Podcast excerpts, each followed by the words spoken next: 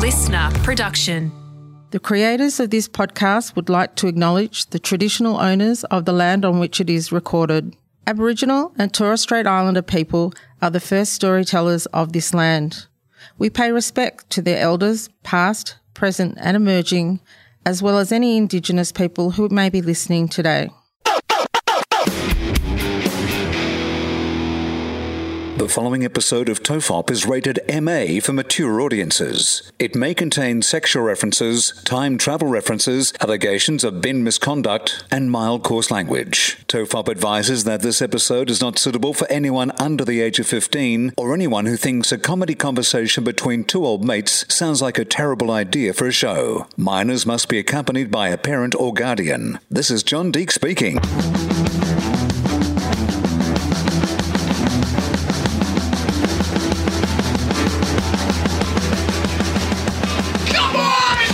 Everyone relax. This is TOFOP. I'm Charlie Clausen. I'm Will Anderson. Hello, and thank you for watching.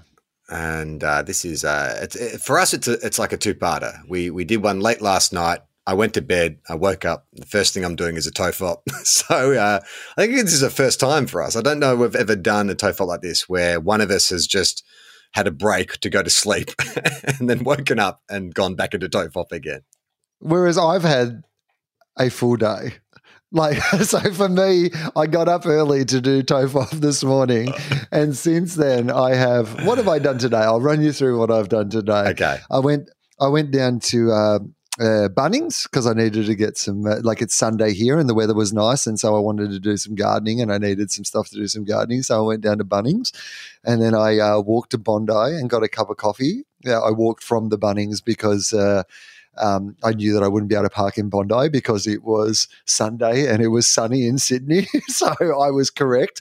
I was like, park about 15 minutes walk from Bondi and walk into Bondi. That was the best thing to do. So I went and got a cup of coffee and then I took Ramona, who is in my lap, for a walk, and then my friend Stu, who is a brilliant photographer. He works with an incredible charity actually called Addison House, and they put together these Christmas hampers. So there's 1,000 of them, and they go to families that obviously for a lot of them it's the only Christmas present they have or the only sort of food that they have for Christmas. And so he came over to get me to shoot some sort of like content to just like plug that and get people to donate. So spent the afternoon doing that with him, and then I went in and did The Project, which is an Australian TV show. So I went in and plugged my book because my book comes out on Tuesday when we're recording this, and then I drove home to do this again. So you've slept in between and I've done like a million different things. Well, I mean, I barely slept. So we're staying with a friend in London, and she's very kindly given us her master bedroom, which if you've ever stayed in a London flat is it's master has been generous. And so it's the three of us. It's me, Gem and Iona all sleeping in a double bed. And I was going to say it's you, Gem, and your friend all sleeping in the master bed, and Iona gets her own room. Yeah. No, and Iona has this she doesn't sleep. Like, I don't know if you were to look at it from a bird's eye view, she doesn't sleep vertically down the bed. Like, she doesn't sleep parallel to the sides of the bed. She sleeps diagonally across the bed. Across. So it's so across. So I wake up at some point with a foot or a fist or something in my face every morning. So that was mine. I actually woke up early and was like, okay, I'm just going to get up and go for a bit of a walk. And thank God, Will, it is raining and it's cold in London. I've never been so relieved. God. London's back, baby. It's hot. It's awesome. Hot and sunny in Australia, and it's cold and wet in London. And this is the great thing. For us, it's only been like 12 hours or whatever since we spoke to each other, and yet things are back to normal. Everything's returned to how it should be. That's what I was hoping to open Twitter and find out Elon Musk has quit. He decided after like cracking some gags that it wasn't working for him and he's handed it back over. Did you read, and I'm not sure if this is like, fake news, maybe Mike, if you want to fact check this or not. So Jack Dorsey, after selling Twitter, has started beta testing a new social media platform called Aqua Blue or Sky Blue or something more like this. More like bloody cuck testing, if you know what I'm saying. Absolute beta testing, the bloody beta cuck that he is, because bloody Elon Musk is the man, mate. He is a bloody alpha, and he's going to let all the bloody – this is good topical material, by the way, because by the time people hear this, like Twitter might not exist anymore. Yeah, But that's what I'm thinking. It feels like someone who's like been driving this car, like this Audi, you know, that was like 10 years ago was a great car, but it's been making this weird rattle. And some dickhead with too much money who wants to impress his girlfriend and his mates is willing to pay 4 times what it's worth. And you're like, that's great. I'm switching to a hybrid car. I'm going to something that's going to run a lot more efficiently. We've got to sell this house before they get a pest inspection because there are termites riddled through this entire place. And speaking of stuff I found online, Will, I found this article. I'm not sure if you saw this headline during the week. This is it was topical when we were recording this. Yes. It'll be a month old by the time people hear this. The headline is "World's Dirtiest Man Dies After Taking a Bath." Oh, yeah, I saw this headline. And then I didn't click on the article because I was – okay, anyway, I assume you're going to run me through the world's dirtiest. Oh, yeah, I'm going to run you through it. I'm going to run you through this. And I thought there was an interesting topic to present to you because you are someone who famously doesn't like smelly things or bad smells or anything gross. Well, here's what I will say. My standards for what smelly and gross is did change considerably during COVID when you're not seeing anybody else anymore and, you know – that sort of situational depression sit in that some days you're just like, I'm not going to have a shower today. Why will I bother having a shower today? Because I'm going to and living on a farm on a property where there's like more things that will make you dirty and a bit more smelly. I think that I am not the man in so many different ways that I was before COVID, but. I would go back even further than that. When I first met you, before you owned dogs, you were like Felix from the Odd Couple. You were just like, I don't like smelly things. I don't like things that sniff my crotch. I don't like anything gross and weird. I don't like things that bark. I don't like things that you have to pick up the poo. Hate dogs. Hang on, it's weird. Do I hate dogs? Yeah. But you were like dogs to you. When I first met you, I think dogs epitomized everything that you thought was gross and disgusting. They're slobbery, they're dirty, they stick their noses in places that they shouldn't go. There's like poo all the time. But you have since acclimatized. Your love of dogs, I think, has eased you. That's been your soft launch for being a gross dude. Yeah, absolutely. I mean, look, I've spent like 5 weeks recently, you know, going through my dog's first heat cycle, you know, her period, with her like literally bleeding on everything in my house. And I'm like, yeah, this is cool. It's fine. This is a totally natural thing. I am absolutely fine with this. And yeah, if I flash back to 15 years ago and you told me, I would be absolutely cool with that situation. Like even the other day, I didn't have a dog bag in public. Oh, this is how things have changed, right? So I thought that I had a dog bag in my pocket and I didn't. And so my dog did a poo and I am a responsible person. So I got my mask. I had a spare mask in my pocket. Yeah. And so the mask is actually pretty good for dog poo, right? Like it's got that sort of like, you know, there's a natural scoop and fold in the middle of it. You have to go, you know, change your mask over every few days anyway. So, like, this was a spare one that I had in my pocket. And I was like, okay, this is great. I'm going to use the mask. But what I hadn't counted on was much like, you know, on Mexican night, if you overload your taco, there's going to be bits of the taco that spill out, like, onto you. And there was bits of the taco that spilled, like, that was about to spill out of the taco. And I took my other hand and just finessed the taco filling back into the taco so that I could like go over and put Boss. Like the world's grossest episode of Cake Boss. You did the icing around the edge of your turd cake.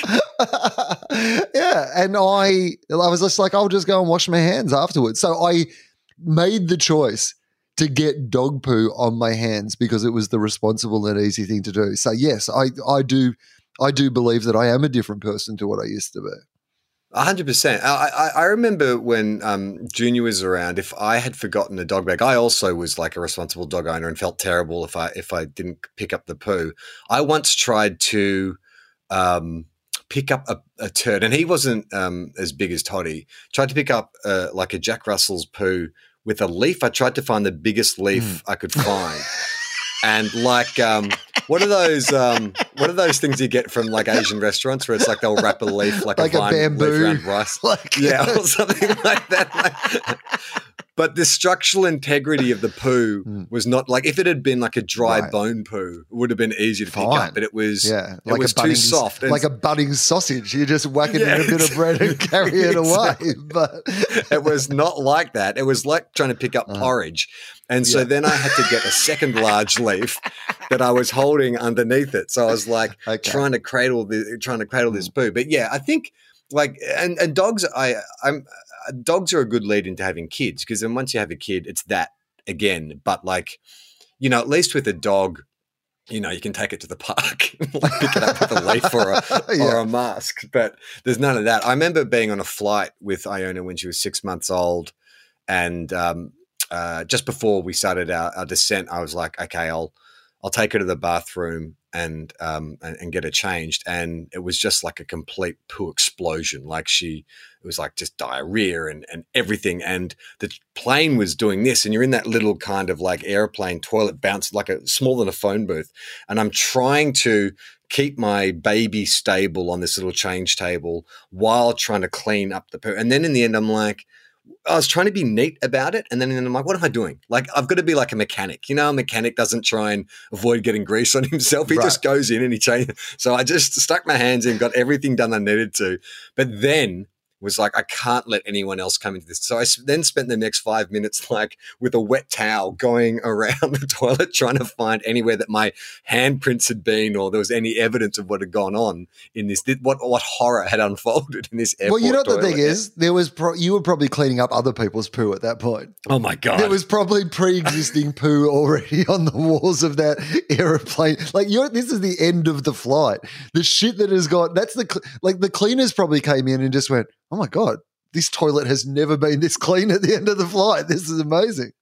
Did I ever tell you this story? And I'm sure this is probably like an early TOFOP episode, but I used to work at a pancake restaurant. There was an obscure chain of restaurants. I believe they started in Adelaide and they came to Melbourne briefly, but it was Bertie's. They're a pancake restaurant, like a rival to the Pancake Parlor, Bertie's Pancake Steak and Seafood. And I worked at the very first restaurant they opened in Melbourne, and I mean, there was a bunch of weird things that happened at this restaurant. I think it was the guys who opened the restaurant, they were either Scientologists or some other fringe kind of religious sect. They underpaid us hugely. Like, I think I was making like $5.30 an hour or something like that as like a 15-year-old dishwasher. But I remember one day, part of my duties as the kitchen hand was like, you were sort of like a jack of all trades cleaner as well. So you'd do the dishes and you'd mop the floors, and then you'd have to go do like a toilet check at the end of the night, mop the floors, all that kind of stuff. And I remember I was finishing early, and one of the other guys, the other kitchen hands, it's his job to go and do the toilets. And he went in and he came running out, and he was like, I can't go in there. And I was like, what's wrong? And it's like, someone's done something fucking crazy in there. And I've gone in, and someone in one of the stalls, in what appeared to be like poo, had written "all you can eat." Because Bertie's was like a buffet restaurant. So like, but it was very legibly written. It wasn't like it didn't seem like an impulsive act. It looked like someone had taken their time and pooed into their own hand, or maybe fished it out of the bowl, and very legibly wrote "all you can eat" on one of the stalls. It was just like, I remember the two of us being like, well, I am more comforted by the idea. I do think we've talked about this before, so I'll be interested, but I can't remember what we talked about. So I'll be interested to see how this riff matches the original riff. But what I'm going to say is that you say it looked premeditated. I can only hope it was premeditated. Like, If that was a crime of opportunity, if they've gone in there, they've got some shit on their hand and they've just gone, oh, well, I guess I might as well take advantage of the situation. That to me is more disturbing than the fact that somebody's gone in there on purpose to do it. Is there a chance that it's a commentary on the nature of all-you-can-eat restaurants, right? Or the quality of the food served at this particular restaurant. Right. Like maybe that's what it was. It's like all-you-can-eat, sure, but this is what it does when you eat as much as you can. Because I think Bertie's had there was a chart, and if you ate the most pancakes, so I think the record holder at that stage was 24 pancakes in one sitting by this guy called Václav Bartor. I still remember his name, Václav Bartor. He came in and he ate 24 pancakes in one sitting, and they were large pancakes. Like this is no Rowan Marshall 14 chicken nugget situation. This is that's a lot of pancakes. Václav Bartor. What's his name? Václav Bartor. Václav Vaklav, and his surname was Bator, and it stuck in my mind because I wasn't there when Václav Bartor ate the 24 pancakes, but I was like, what a name. And it sounds like it checks out, right? Like if I told you a guy called Václav Bartor ate 24 pancakes in one sitting, you'd be like, oh, yeah. Well, I want to know because that's a very distinctive name. Can you spell it one more time? Because I'm going to get Mike to Google and see if he can track down any additional information on Václav Bartor, because there can't be too many Václav Bartors getting around, right? It's not a common name, is it? I don't know. I've never actually thought to search it. Václav Bator, Václav Bartor. Okay, well let's set Mike. He was the Joey Chestnut. Yeah, because I want to know: was he a professional eater? Like, was he the sort of guy who went around trying to? Because there's not a lot of that anymore, is there? Like places that have I don't know. I don't see a lot of places. Every time I see a professional eater of some kind, I'm like, this is why terrorists attack the West. Like this is the most obscene display of gluttony and waste of food. And I don't want this food. I'm doing it as a competition. I am eating a competition. This. I'm not even enjoying it. I'm not even doing it for sustenance. It's horrible. It radicalizes me. Every time I see an eating competition, I'm like, that is disgusting. It's a waste of everything. Yeah, there are people starving and your competition is just eating as much food as you possibly can. We have Mike on the mic. Have you found any information about Václav Bartor, mate? No, nothing. Oh okay. I can't see anything. He's amazing. No trace. I'll keep fishing, but nothing so far. Can you Google Václav Bartor and pancakes? Have you tried that? Just in case, in the pancake world, they're still talking about Václav because I really want to know what he's up to these days. Might be dead. Rest in peace. Nothing. Nothing. Okay. Nothing. Do you think, is it possible that it was a pseudonym in the same way that people when they go to trivia nights, they'll invent a name? Like, because do you really want to be known as the guy who ate 24 pancakes at Bertie's Pancake Steak and Seafood? No. I mean, I guess that's right. He's like, this is something that I am not that proud of achieving. Mike, so just check, is Václav a common name? Is Bartor a common name? Like, can we trace the lineage of where that even comes from? Like, is it a completely made-up name or is it like – because to me it sounds like Turkish or something like that. Are there other Václavs? Are we getting any other Václavs? If you just put Václav in, what comes up? Google wants me to change it to Václav with a C. Are you getting emotional? Is the search of Václav? Is there any chance that he was spelt with a C instead of a K? Absolutely, absolutely. I'm sure that could be the case. We're talking 30 years ago. My memory of this. I mean, I've got a Václav Báta, Barta. Could that be Václav Báta? Yeah, it could be. I mean, it became a running joke amongst me and my friends. Like that became the descriptor for anyone who was greedy. You'd call them a Václav. Like it sort of became, common usage amongst my friends and I. And then so I imagine it could have morphed and adapted. So that could be that. Who is the Václav you've discovered? Václav Báta is a Czech singer, songwriter, and actor.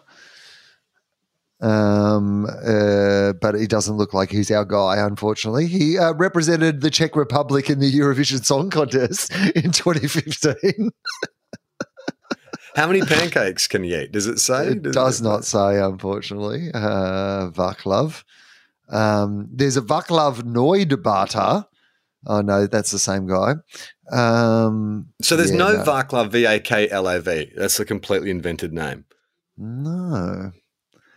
Not that I'm seeing. No Václav. Let's see if I just Google Václav, what am I getting? Okay. There was Václav, of course, the demon from the TV show Charmed. Václav was a demon who used a camera to trap people in the TV show Marcus Charmed. Graham?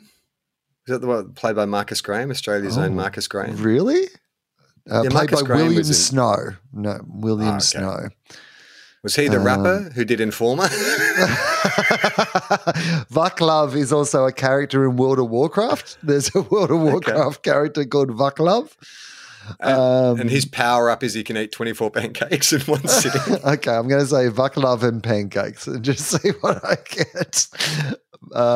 Baklava pancakes is what I got a great recipe for baklava pancakes. Okay, so Mike's found that the name Václav, spelt with a C, V-A-C-L-A-V, is a boy's name of Czech origin, meaning more glory. Well, checks out. I mean, he did literally checks out. Nice pun. But he literally he was glorious. He ate the most pancakes at Bertie's Pancake Steak and Seafood. But to your point of whether or not it was a comment on gluttony itself, because it did have a very Seven. I mean, this would have predated the movie Seven by about 4 years. But it did feel like a serial killer kind of motive, like scrawling something on the scene of the crime, scrawling something on the wall. Yeah, it's the I know what you did last summer. It's like I know what you ate, and this is the result of it. Yeah, well, I was thinking more in Seven. You know, gluttony. Doesn't he write gluttony on the wall? He's forced that guy to eat until his stomach bursts, and then he writes like gluttony on the wall in like entrails or something like that. Have you ever – so I've been to Sizzler. Have you ever dined at an all-you-can-eat restaurant? Sizzler aside, did you ever dine at Sizzler? You would have dined at Sizzler, right? Yeah. Does a hotel buffet count? Because they're all-you-can-eat. No. Doesn't count. So a restaurant specifically designed for – to be all-you-can-eat.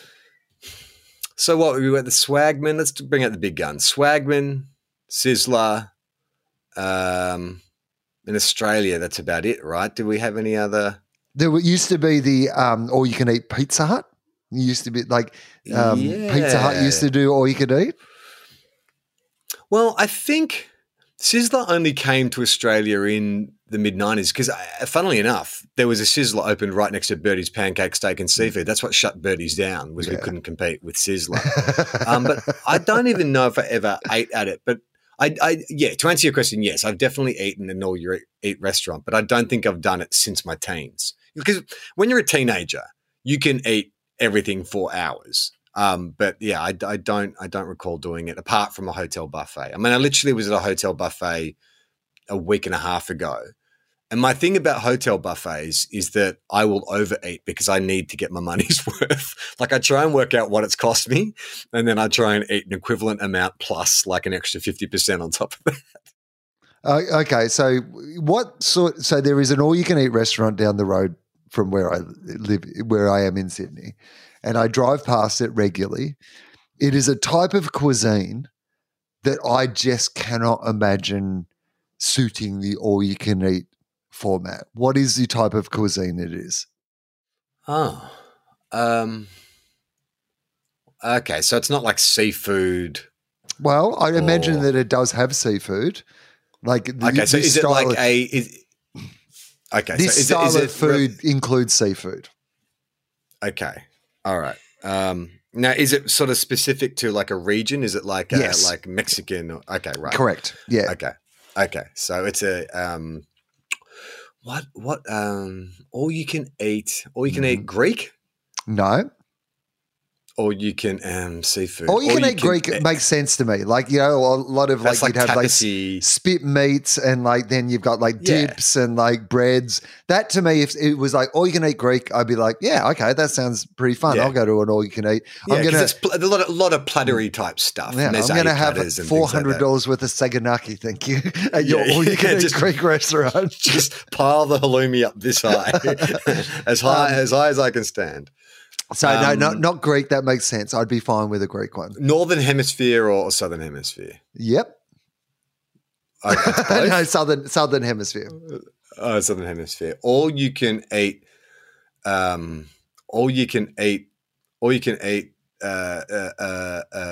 you can eat Fijian. All you can eat. No, not something much more popular a cuisine than that. Like it, not niche in the way that you're thinking. This is like. Oh, okay. This is a very popular cuisine, but it's normally served in small portions rather than like in an all-you-can-eat format. That's the thing that is fascinating about it to me. So it's not tapas. No. Small portion. But tapas is kind of a good clue, not that region, but that style of serving of food. You would often get it in small plates. All you can eat appetizers. Or you can eat my God, that would be my favorite restaurant of all time. Yeah. That's basically a finger food restaurant. Where nothing but starters. I mean, if there was like a dim sum style restaurant that was just like finger food, that would be like my favorite restaurant of all time.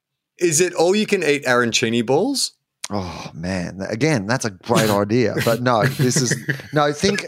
That to me feels like a good idea for a restaurant. This feels like a food that you don't think of as being – because when you think all you can eat, you think of foods that can sit for a long time, that can be served in mass quantities, that aren't – like, I mean, that's kind of what I think when it's like all you can eat, big salad bars and, things you can kind of like – breakfast is good for all you can eat because you've got like cereals and just things that you can kind of leave out like for a while that you can like – So it's a limited window of kind of being fresh or edible, right? I mean, in my world, yes, I believe that is the case, yes. Like it's one of those foods that I always think that it would be best served fresh, or at least a lot of the aspects of the food would be best served fresh. All you can – I don't know, just tell me. Japanese. It's all you can eat sushi. Ah. No, that makes sense to me. Like really? You see like – all you can eat sushi. I mean, maybe not sashimi, but sushi. Yeah. Like sushi will sit in the Bay Maria or the window of a sushi like restaurant all day. Like that's why at the end of the day that they'll sell the sushi half price. Yeah, well, I guess so. But I think maybe it's not even just the freshness thing that I'm worried about, but it's more the just it's all so often served in such. Small, like I mean, you go to a Sushi Train or a sushi restaurant, it's all quite expensive, small. Dishes, right? Like there's just something about how do you make the business model of an all-you-can-eat sushi restaurant work? Like what are they serving up at the all? Because like at the Sizzler, you're making your money on the salad bar, right? Like you're hoping people like fill up on the bread and the salad. What are they doing at the all-you-can-eat sushi restaurant to cut down the price so that people can like eat all day? I reckon just they're putting in like if it's just sushi. So let's distinguish. So sushi is literally the rice and fish or chicken and rice rolls, right? That is what sushi is. Sashimi is the fish cut up into small pieces and then you sort of stretch off into the more – I love Japanese food. But I would say that it's just that they're going to bulk it up with rice. It's probably going to be smaller amounts of the protein element, smaller amounts of fish and chicken and tofu and whatever, and larger amounts of rice. And I would say, because sometimes you can get like a California roll or a sushi roll, and it's like, this is like 95% rice. And also, they're not hard to make. You can make them quickly. So you would just cater to the audience you have at the time. That's why, like, Sushi Train, they'll have like chefs in there all day, just like making stuff to order, but also filling up the Sushi Train. I don't think it's that unusual. Really? Okay. Well, I've looked it up. And I'm going to see if there's any description about how it works. So this specific restaurant. Yeah, this specific restaurant. Apparently it's a chain. So what do you think it costs then? What do you think you can eat for? Like what is your price? That like if you're going to an all you can eat sushi restaurant, what are you expecting to pay for your overall price? Well, okay. So sushi is relatively inexpensive compared to other Japanese, especially like compared to other stuff on the menu. So sashimi tends to be the high-priced item. I would say you can get a California roll for about $4, $5. And so I reckon the average man could probably eat like 6 of those. I reckon I'd calculate about, I reckon $30 all you can eat. Okay. All right. Well, there you go. So 30, nearly $40 a person, $39.80 as of the 2nd of November. The price is going up slightly. So $40.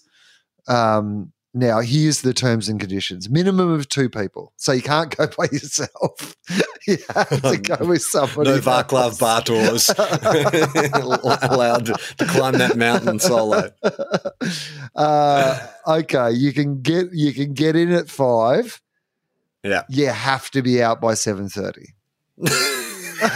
I love the idea that they had to make that a rule because some dude was just still munching away. It's like, this dude's been here since midday. It's now 9:30. Staff are into 2 hours overtime.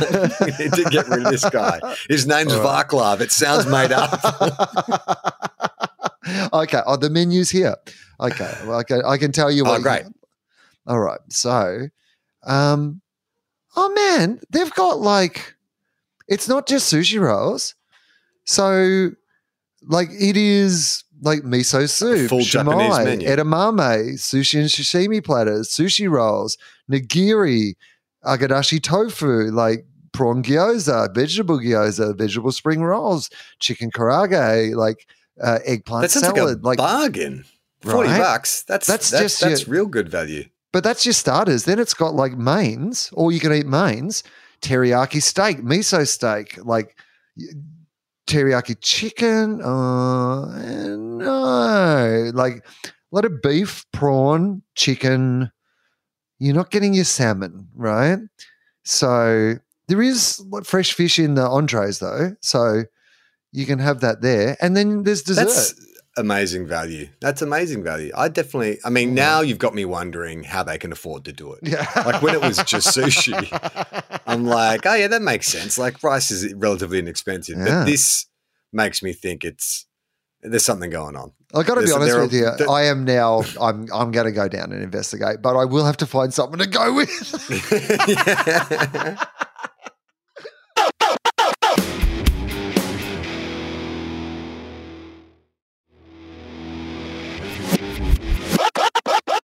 I went to a restaurant, a cafe in London a few days ago. I took Iona. There's this like kids – it's not like a museum. It's like a play area essentially, indoor play area, educational play area. And we got there when they shut down for an hour for lunch, and so we got there a bit too late. And so I had to find somewhere to take us for lunch. And it was a fairly rough area. It's kind of in this industrial estate.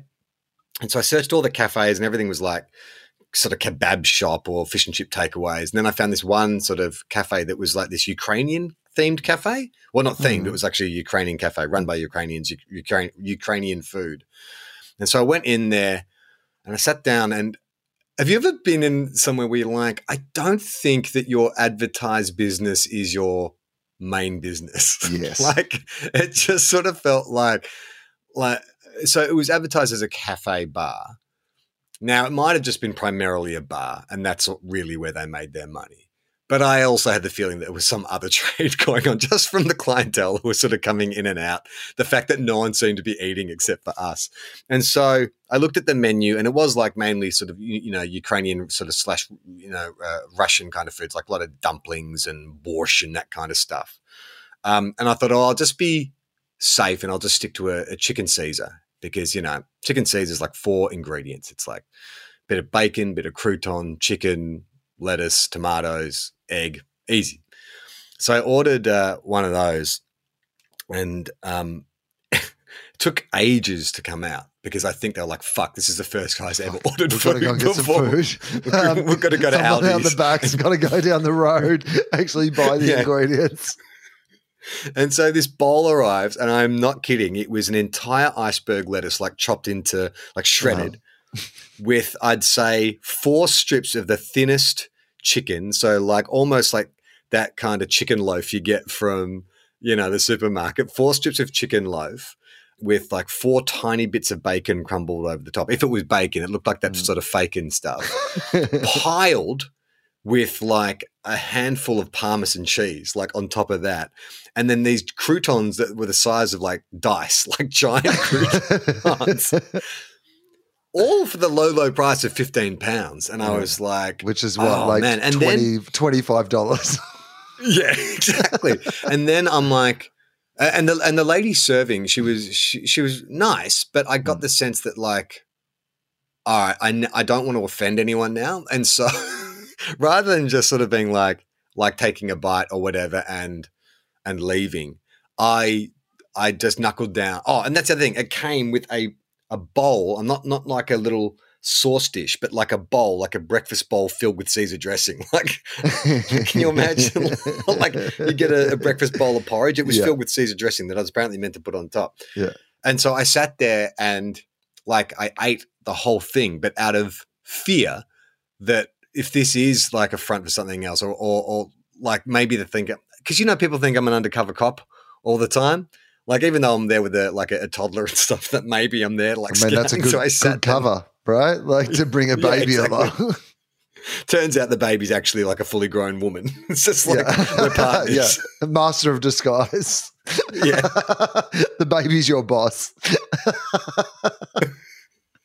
Hey, Will, we should get back to the world's dirtiest man. You know, article we started talking about? I forgot. Okay. So this was in The Age. Campbell McDiarmid wrote this article. World's dirtiest man dies after. What do you think caused him to die? Or what event happened before he died? He had a bath or a shower. I know he washed in some way. Yeah, he had a bath. An Iranian man nicknamed the dirtiest man in the world. I mean, is that a nickname? Like, you're not nicknamed the dirtiest man in the world, unless every time people saw him in the street, they're like, "Hey, dirtiest man in the world," which is not a great nickname. Well. Dubbed. I mean, it's a man dubbed the dirtiest man in the world. Is it? Unless he was not cool to be a sub editor. Unless he was cool with the nickname, like, and maybe he moved to a new school and he's like, at my old school, they called me the dirtiest boy in the world. But is it a nickname? It's not really a nickname. It's like a moniker. It's not really, like a nickname is it tends to be a shortened version. Or, you know, a shortened pseudonym that people use to describe. Like, is old dirty bastard a nickname?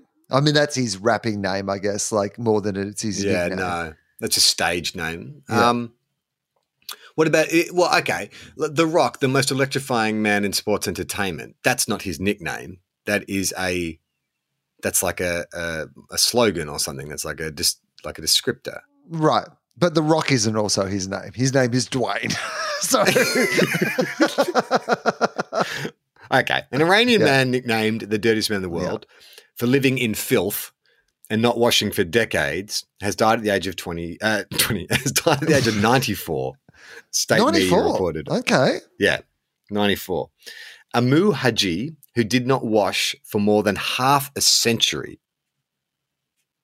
died on Sunday in the village of Dejga in the southern province of Fars, IRNA news agency reported.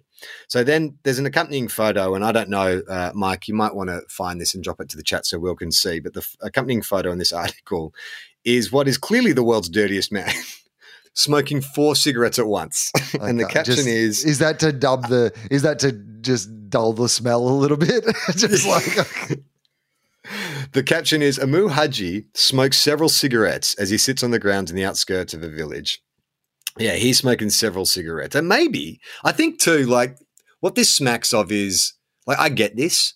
There are some, you know, you just get, like you were talking before about during COVID, you just sometimes went through a phase where you're like, yeah, like I'm just not going to wash for a while. And then you go, well, I'm not going to wash for a while. Well, I'm going to eat whatever I want. Like one thing begets the next. So if I'm not going to have a shower for 50 years, then smoking 4 cigarettes at once, why not? You know, like why not? I mean, he made it to his mid-90s. Like, I mean, he was doing something right.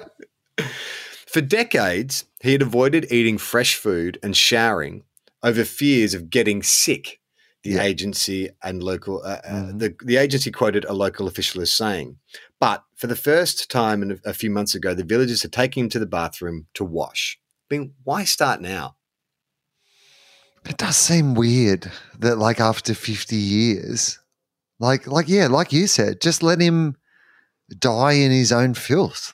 Like, this is a guy who's been working on this for a really long time. Like, he'd be used to it. Like, they do say with your hair, right? Like, if you stop washing your hair, there's a point where your hair, the natural oils and whatever, you never need to wash your hair again. Basically, it finds its own natural balance. And they say the same thing.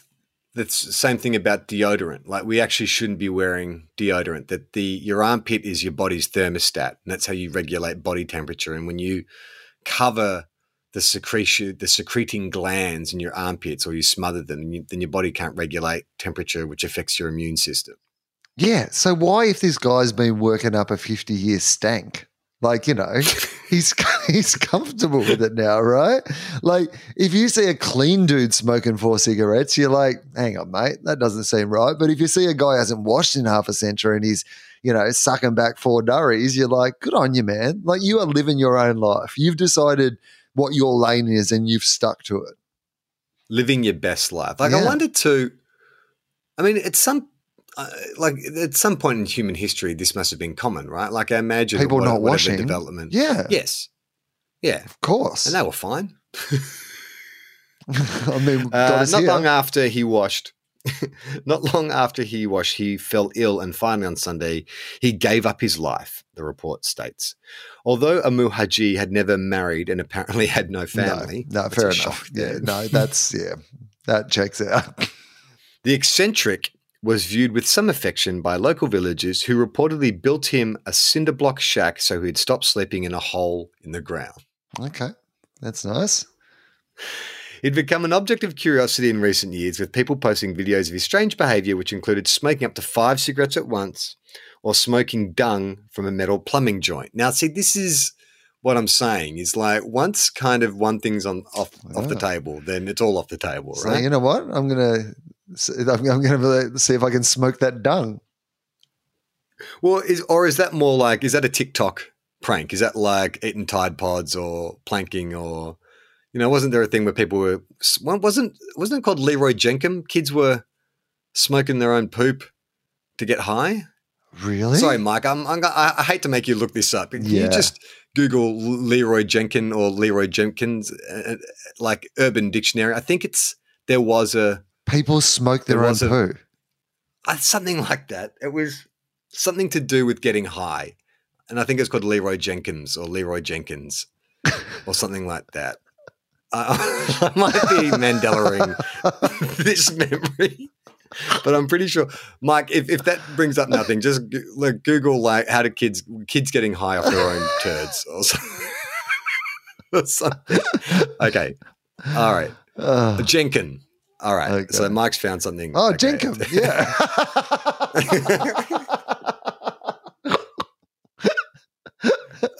So I don't actually know. I don't know why the Leroy Jenkum came into it, but okay. So, I believe Jenkum had something to do with smoking your own poo or something. Yeah, like Jenkum is a purported inhalant and hallucinogen created from fermented human waste. Yeah, okay. All right, so this is what you got to do. In the mid-1990s, it was reported to be a popular street drug among Zambian youth. They would purportedly put the feces and urine in a jar or a bucket, seal it with a balloon or lid, then leave it out to ferment in the sun. Afterwards, they would inhale the fumes created. In November 2007, there was a moral panic in the United States after widespread reports of Jenkum becoming a popular recreational drug in middle and high schools across the country. Although it might be a hoax. They're saying that in America it might have been a hoax. Yeah. Well, if has Joe Rogan reported on it yet, then we'll know that it's a complete hoax. Wow. Okay. But it does make me think of that Chris Rock bit where he talks about, you know, if it was discovered that licking a bullet fired from a gun would give you the best high ever, then it would be the next day you'd see 2 people on the street like getting ready to lick a bullet. Mike, have you got something to add on Jenkum? Yeah, I just saw this Sorry about this. Are you getting emotional? Mark's really, really chugged up by tonight's episode. Oh, man. He's just taken a hit of Jenkum. Tell us all about it. Just saw this BuzzFeed article remembering Jenkum, the greatest internet hoax. Oh, okay. Okay. Behold, the greatest trolling effort to make local news believe that teens were doing a new dangerous drug called Jenkum. Okay. So there you go. It was a hoax in the – yeah, all right. That makes a lot of sense. But originally it was clearly something that apparently they were doing as a street drug in Zambia. So I always think with those things, who's the first person who discovers it? Who's the first person who's put their poo and wee in a jar, whacked a balloon on top, left it out in the sun and gone, have a whiff of this, you'll get off your head. Yeah. But I think that about everything. Like, who was the first person to eat an egg and go, right, oh, that was awesome, I'm going to have another one of those? Like, everything about it is gross. Like, it's disgusting. But someone persevered to the point they're like, hey, maybe if I hate this, it'll taste really good as well. I mean, it probably gave them some kind of, like, stomach cramp when they first ate it. I mean, like, forget the egg. What about the dirty bird it comes out of? You know, people were eating that. Like, someone saw that dirty, feathery bird and went, oh, that looks delicious. I bet if we pluck it and cook it, that'll be really tasty. So it says, among the lore surrounding him, it was claimed that he ate roadkill, preferring rotten porcupine meat, and drank 5 liters of water a day collected from puddles in a rusty pail. Well, that's actually very hydrated. Healthy. Yeah, exactly. Yeah. That's really good. I mean, wasn't it Elle McPherson who said she drinks six glasses of water a day? I don't know if it's from a muddy puddle, but, you know. That would be great if Elle McPherson came out and said, my secret is I've been drinking from muddy puddles all my life. Despite this unorthodox lifestyle, his constitution remained robust until recently, with reports earlier this year of a team of doctors from Tehran. They examined him and found him to be in good health. That's like the classic thing, though, isn't it? Every year there's a news story about, you know, Barry Bloggs is 95 years old and he's had a glass of red wine and a pack of cigarettes every day. Like, there is that occasional person. There's Keith Richards, to every generation of Keith Richards. But this is like a whole different level. This is an extrapolation of that idea. And there is some science behind this, which is, and this is what the worry is post-COVID, that people have been so protected from other diseases during this time because we've been so conscious about COVID that there might be long-term effects on, like, immune systems for not being exposed to, like, you know, the germs. This guy is the absolute opposite example of that. He has been drinking out of puddles. He's, like, eating rotten porcupines. Like, he's smoking 5 durries at the same time. He's been sleeping in a hole. He's, like, getting high on dung. Like, and he's lived to his mid-90s. He's made it to the same age basically as the Queen. Right? Yeah. The Queen would have eaten the best food, had access to the best health conditions. Like, there would have been no one in the history probably of humans who have been alive who have been better looked after than Her Majesty the Queen, right? And this guy, like, lived in a hole and smoked shit and made it as many years as she did. So, although, imagine if it turns out that Queen Elizabeth II was actually just doing a bit of Jenkum every weekend. That's how she died. No, that's what kept her alive. I was going to say the official cause of death, Jenkum overdose. Yeah. Like, what do you think is happening in Big Ben? That's just a big bloody Jenkum factory, mate. Like, all the sewers in London lead to Big Ben and just pipes – pure Jenkum straight into Buckingham Palace. Like, they just have compression sessions. The Windsors just lock themselves in Buckingham Palace. It's just pure Jenkum 24/7. I mean, that is the sort of conspiracy that you could absolutely get going on the internet. Like, that the royals have been feeding off they've had the waste of Londoners, like, you know, right? All the poo and wee of the common people is getting piped under the palace where they all go down for group Jenkum sessions, which keeps them alive and healthy.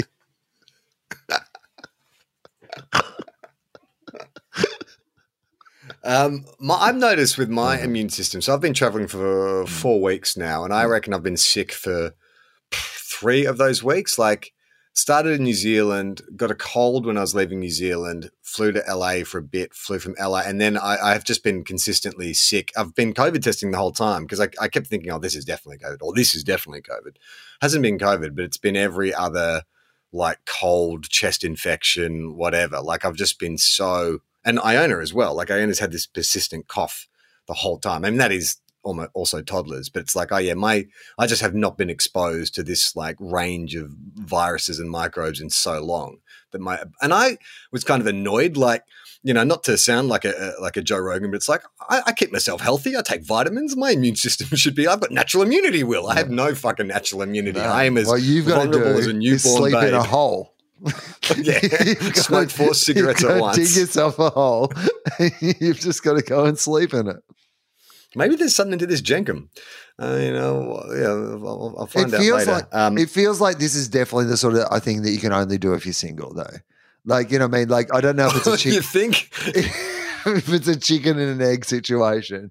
But it's going to be tough to find.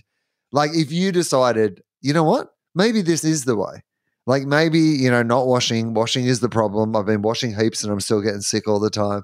I've got to stop washing. And so you stop washing, and then suddenly you're like, hang on, I'm not getting sick anymore, right?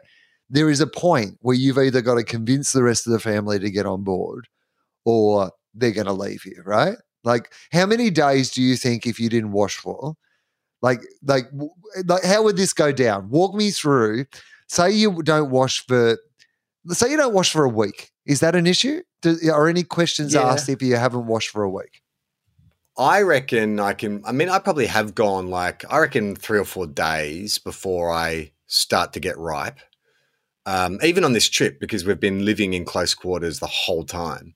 Like I've got this pair of trainers that I've been wearing most of the trip, and Gem was like, they have to fucking stay outside of the house. Like you cannot bring them in. They are disgusting. And so if that was emanating from my body, I don't reckon I get a week. I reckon a week at the most. And I am a sweater too. And we've been traveling through all these different climates, and I've been Baghdad, so I'm lugging all the luggage as well. Like even getting through an airport, so traveling from Portugal to London, going through 2 airports, carrying all that luggage that we bring with, like by the time I get on the plane, I'm drenched. Like my T-shirt is soaked, and I was I couldn't even stand my own smell sitting on the plane.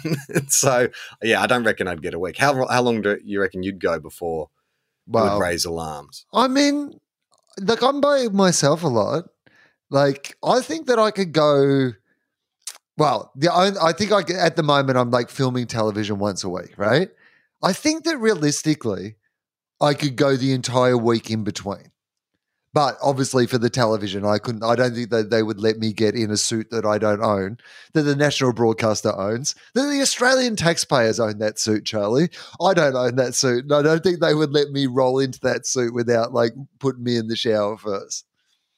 I think, yeah, in The Dirt, the Motley Crue memoir, there was a period in which like 2 of the guys in the band, I think it was like Tommy Lee and Nikki Sixx, they had a competition to see who could go the longest without showering or washing their clothes. And they went like 6 weeks. And they were saying even then they were disgusting. And these are guys who, you know, it wasn't like they were sitting stationary. Like they were having sex and going to parties and taking drugs and, you know, like so they were stinking. They'll get in the sweats, post, you know, heroin, post-alcohol sweats. Like, I mean, the fact that they were having, like, sleeping with girls, like girls would want to sleep with them, and then they'd put on the same disgusting jeans that they haven't washed in over 2 months. But I think they got something along the lines of 2 or 3 months of not washing before it was like, this is untenable. Like, they can't do press, no press want to come interview you because you guys stink. Do you think that there was anyone who looked at the world's dirtiest man and thought, you know what, I can change him? I like his style. I like that he's an independent thinker, but I think that I can change it. Women love a project. Yeah, right? They love a fixer-upper. He's a bad boy. He's a bad boy. He's a bad breath. Yeah. He's a bad breath boy. Did you see that guy eating that raw porcupine, that rotten porcupine over there? I like the cut of his jib. I mean, if the internet has taught us one thing, it's there is like a kink for everybody. That's so right. Undoubtedly there would be women who'd like, that's hot. I love the fact that this guy does not wash and can smoke 4 cigarettes at once. Right. That's all I've ever wanted in a man. There's a guy who can suck back 4 durries at once. I don't mind he lives in a hole. Got any extra room in that hole, Sailor? You cinder block home? I find like bad breath one of the most off-putting things ever. Like there's certain people in my life who just have, for whatever reason, I don't know if it's like a dental condition or whatever, they just have bad breath. And I find it confronting and a hard thing to deal with. So if the shoe was on the other foot, I don't know how I'd go. If it was some kind of like incurable, what's that, the bad breath thing? Halitosis. Halitosis, yeah. Okay. It would be incredibly different if the rest of it, because like, I mean, one of the things that gives you terrible breath, of course, is smoking cigarettes, right? That's one of the things that can give you bad breath. What if the rest of it's just a cover for his bad breath, right? Because the bad breath only stands out if the rest of you smells good and the breath smells bad, really committed. Right? Whereas he's just like, if I just stink from head to toe, no one's going to notice my bad breath. Yeah, I mean, potentially. Like, it is an odd tactic to take. Like, I think too, there must be a point in which, like, I know when my dermatologist, because, you know, I've talked about how my skin just does weird things now. I just get like weird lumps and rashes and stuff. And my dermatologist said, oh, yeah, that just happens as you get older. Like, I imagine if you've built up this immunity to bacteria and stuff, that you start creating your own ecosystem on your own body, right? Like, it's its own. You've got your own biodiverse playground happening on your body. So in a way, he's probably protected by that layer of filth. His body's used to it. And if you peeled it away with the shower. I would have thought that's the case, right? Like, I mean, because again, like, I mean, I hesitate to talk too specifically about this one guy because like, clearly you'd imagine that he was like mentally ill in some way to like be in this situation. But he seems to have lived a long life, you know, with some sort of like, you know, support and affection from his community and stuff. I just am interested in the idea of, is there a point where it just gets into a natural balance?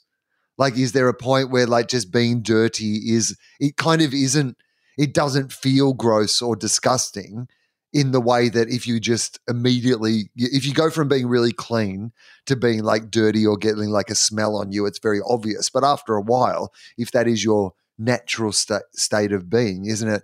Like with Toddy, one of the things with big dogs is they say because they have the double coat, like you're not meant to wash them in the way, like, you know, so with Ramona we'll give her a bath, give her a wash, but like with those big dogs you're not really meant to wash them regularly, you know, because they naturally, you know, maintain their, you know, so if she's like, you know, rolled in something or whatever, you might like try to clean that off, but in a general sense that you don't wash them as regularly.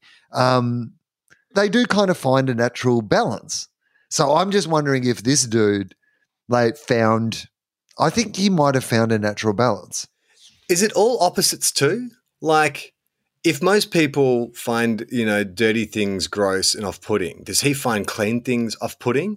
And then like does he listen to Kevin Bloody Wilson for light comedy, but if he wants something really edgy and after dark, he listens to, I don't know, like, you know, the music of Will Smith. Yeah, I was going to say clean comedy. Yeah, that's his kink. Clean things. Yeah, like Jerry Seinfeld. Oh, like after dark, I'm going to listen to some Seinfeld. Yeah, see him on the internet just looking at really clean things. He's like, oh, don't tell anyone. But this really gets me off. It goes onto Pornhub and it's just like people cleaning like stovetops and stuff using like GIF. Well, let's get to our mailbag. Before we do that, we can tell people they can go to tofop.com to check out all our podcasts. We have another one called FOFOP where Will and I alternate as hosts, and because we're pre-recording this, I have no idea who knows this week, but it's worth checking out. There'll be someone good on that one or the other of us are talking to.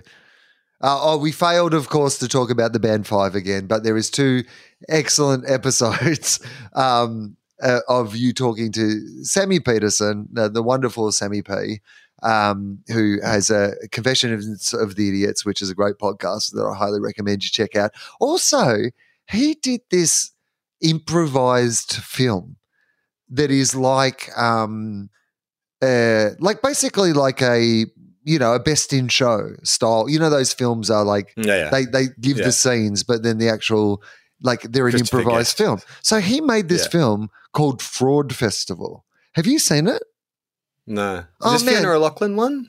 No. This is like, he made a documentary about Fiona Lachlan. No, this is like it's basically like a parody of like the Fire Festival thing. It's a local government in Melbourne who are trying to throw this like, you know, big festival to like, you know, bring – like it's a place called Cobert, I think. And the idea is that, they mistakenly put up – somebody's done like a mock-up of the poster and they put all these like big bands like on the mock-up to show them what the poster might look like, and it accidentally gets posted and they sell 40,000 tickets to a thing that they have not booked, you know, Lady Gaga to perform at. And it's like got all these Melbourne comedians in it. It's all improvised. It's great. Like you can find it. Just Google Fraud Festival. It's free to watch. Like it's on some website that you can watch it. I highly recommend it. It's like it's not perfect because of the nature of it, like the budget and the fact that those improvised things are improvised, but it's fucking really, really, really great, and people should be talking about it more than they are. So it's called Fraud Festival. Check that out. But you guys talked about Five. We will, next time we talk about Five again, because we have some we have a Five update. We have a Five update. And, well, you have a book out. Oh, yeah. I have a book. It is called I Am Not Fine, Thanks. You can buy it in book form in Australia, but you can order it from Booktopia if you are overseas. There are some signed copies at Booktopia that you can order. There is an audio version. If you are in Australia, while we're doing plugs, my television show is called Question Everything. It has been so much fun this year. You can find all the old episodes on ABC iView, and I have a couple other plugs, sorry. I'm doing 2 live philosophy episodes at the Sydney Opera House as part of the Just for Last Festival at the end of the year. 2 international comedy guests will be my guests for those live philosophies. I would love to see people there. And then in January, my improvised shows at the Sydney Comedy Store are on sale. What You Talking About, Will? They're always fun. And the Comedy Store is the place where I first started doing them. Sorry about all the plugs. No, don't apologize. This is from Sarah. She says, hey, team, long-time listener, blah, blah, blah. Firstly, as a 90s, 2000s teeny bopper, I've been really enjoying all the Five talk. Well, you should definitely check out the 2 episodes I did with Sammy Peterson.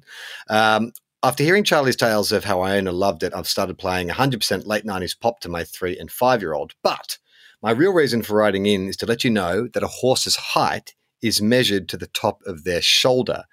A few times during the biggest horse in Norway, biggest horse in the world, you guessed that it's to their head. It is not. Okay. Did you know that? No. Well, clearly not, because we kept talking about it being to the top of the head. So. But why? Nothing above the neck counts. Yeah. It doesn't make any sense. I mean, what if you have a very long-necked horse? Right. Or you specifically bred a long-necked horse. It doesn't count. Mm. This is from Molly. Hey, guys. I was listening to the episode Double Metal this morning, my way to work. After a particularly tumultuous morning trying to get everyone out of the house, I was enjoying laughing along to the nonsense of how many magpies Charlie could fit on his shoulders on a plane. I found myself thinking how glad I was that I was alone in the car listening, because anyone else would have thought this story was crazy. It reminded me of when I went into labor 8 weeks early and I was being monitored on the labor ward.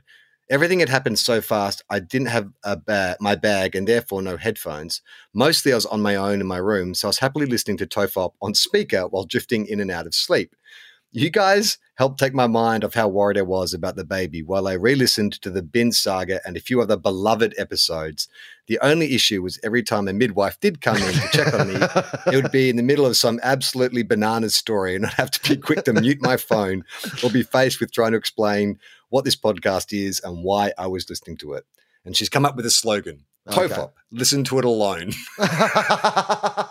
Well, no, because – the hospital is the perfect place, because we know we are the #1 medical podcast, like, right? So, well, it's interesting you bring that up, because she signs off, thank you for all the laughs over the years, from a doctor who's married to a doctor who both listen to TOFOP. Another 2. Australia's #1 medical podcast. #1 with medical professionals. I mean, and that is TOFOP for this week. It's pretty cool, right? Another two doctors. Yeah. We should start like a database of all the medical professionals we have listening to the show. And that way, when you and I get sick, we can lean on them for some free healthcare. I mean, with the amount that we've already unearthed, it feels like there are more medical professionals who listen to this show than people who listen to this show. And I know that's impossible, but it feels like that is the case. I'm Charlie Clausen. I'm Will Anderson.